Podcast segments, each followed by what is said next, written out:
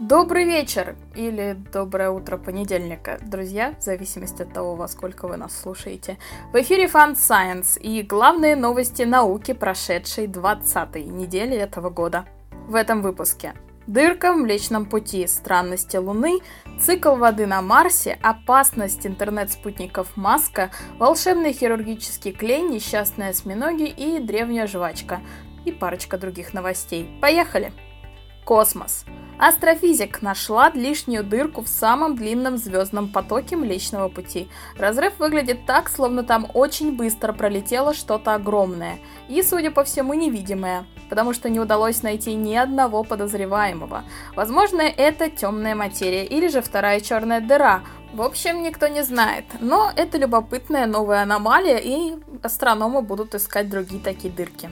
Китайский лунный ровер Чанье-4, кажется, приблизился к выполнению одного из заданий миссии. Он нашел на поверхности Луны следы богатого кальцием пироксена и оливина. Оба минерала считаются самыми вероятными кандидатами в состав лунной мантии – о которой нам до сих пор ничего не известно. Почему только сейчас? Потому что ровер находится в самом глубоком кратере не то что Луны, а всей системы.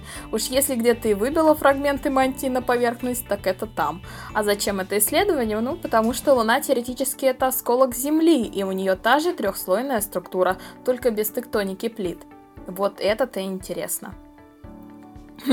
После этого особенно интересно читать результаты нового исследования от ученых НАСА.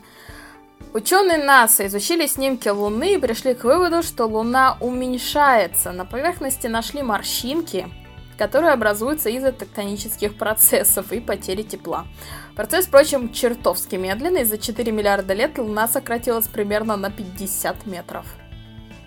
Российские и немецкие ученые придумали теорию, которая объясняет цикл воды на Марсе. Средний слой атмосферы слишком холодный и действует как заслонка, но летом и во время бурь он достаточно сильно нагревается, чтобы пропустить частицы водного пара из низких слоев в высокие слои атмосферы, откуда они разносятся к полюсам, либо же распадаются на кислород и водород, последний улетает в космос понедельник Илон Маск показал 60 интернет-спутников, упакованных в Falcon 9. Взлет был запланирован на среду, но незадолго до запуска его перенесли на неделю. Все это к чему? А кто-нибудь вообще задумывался, как такой проект отразится на безопасности орбиты? Да.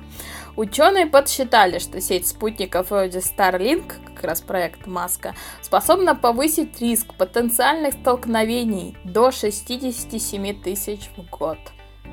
Вселенная, возможно, помнит каждую гравитационную волну. Эта память хранится в небольших сдвигах частиц. Авторы статьи признаются, что заметить эти изменения, конечно, можно, но очень сложно. Главное, что они сами предложили несколько практических экспериментов. Посмотрим, услышат ли теоретиков практики. Медицина. Китайцы разработали биологический клей, который в считанные секунды под действием ультрафиолета закрывает дырку даже в бьющемся сердце. Пока что проверили на свиньях и на кроликах. Теперь ученым предстоит доказать, что вещество безопасно для клинических испытаний. Ну, прогноз очень хороший. Ученые обнаружили, что на ранних этапах болезни костные клетки не дают делиться метастазным гостям, пришедшим к ним от рака груди. Эти клетки могут проснуться и через 20-30 лет. Самое главное, что это очень перспективная ходка. Сейчас ученые пытаются разобраться в самом механизме. Возможно, разгадка позволит разработать эффективное средство борьбы с метастазами. Животные. Ученые призвали не разводить осьминогов. По их словам, такие фермы будут оказывать негативное воздействие на экологию окружающей среды.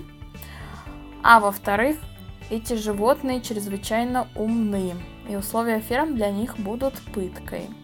Осьминоги любят игрушки, любят что-то решать. Если им становится некомфортно, они попытаются сбежать.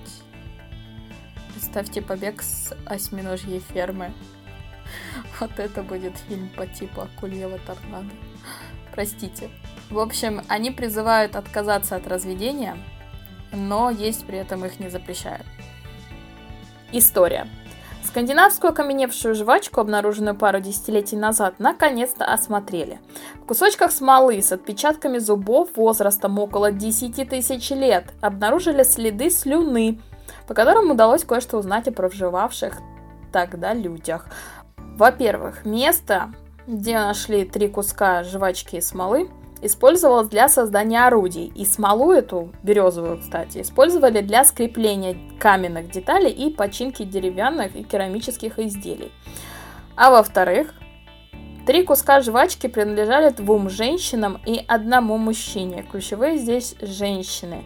Неизвестно, сколько им было лет, но эта находка доказывает, что женщины активно участвовали в изготовлении орудий ученым, скорее всего, придется пересмотреть свое мнение о гендерных ролях в сообществах того времени. На этом все. Спасибо за внимание. До следующей недели.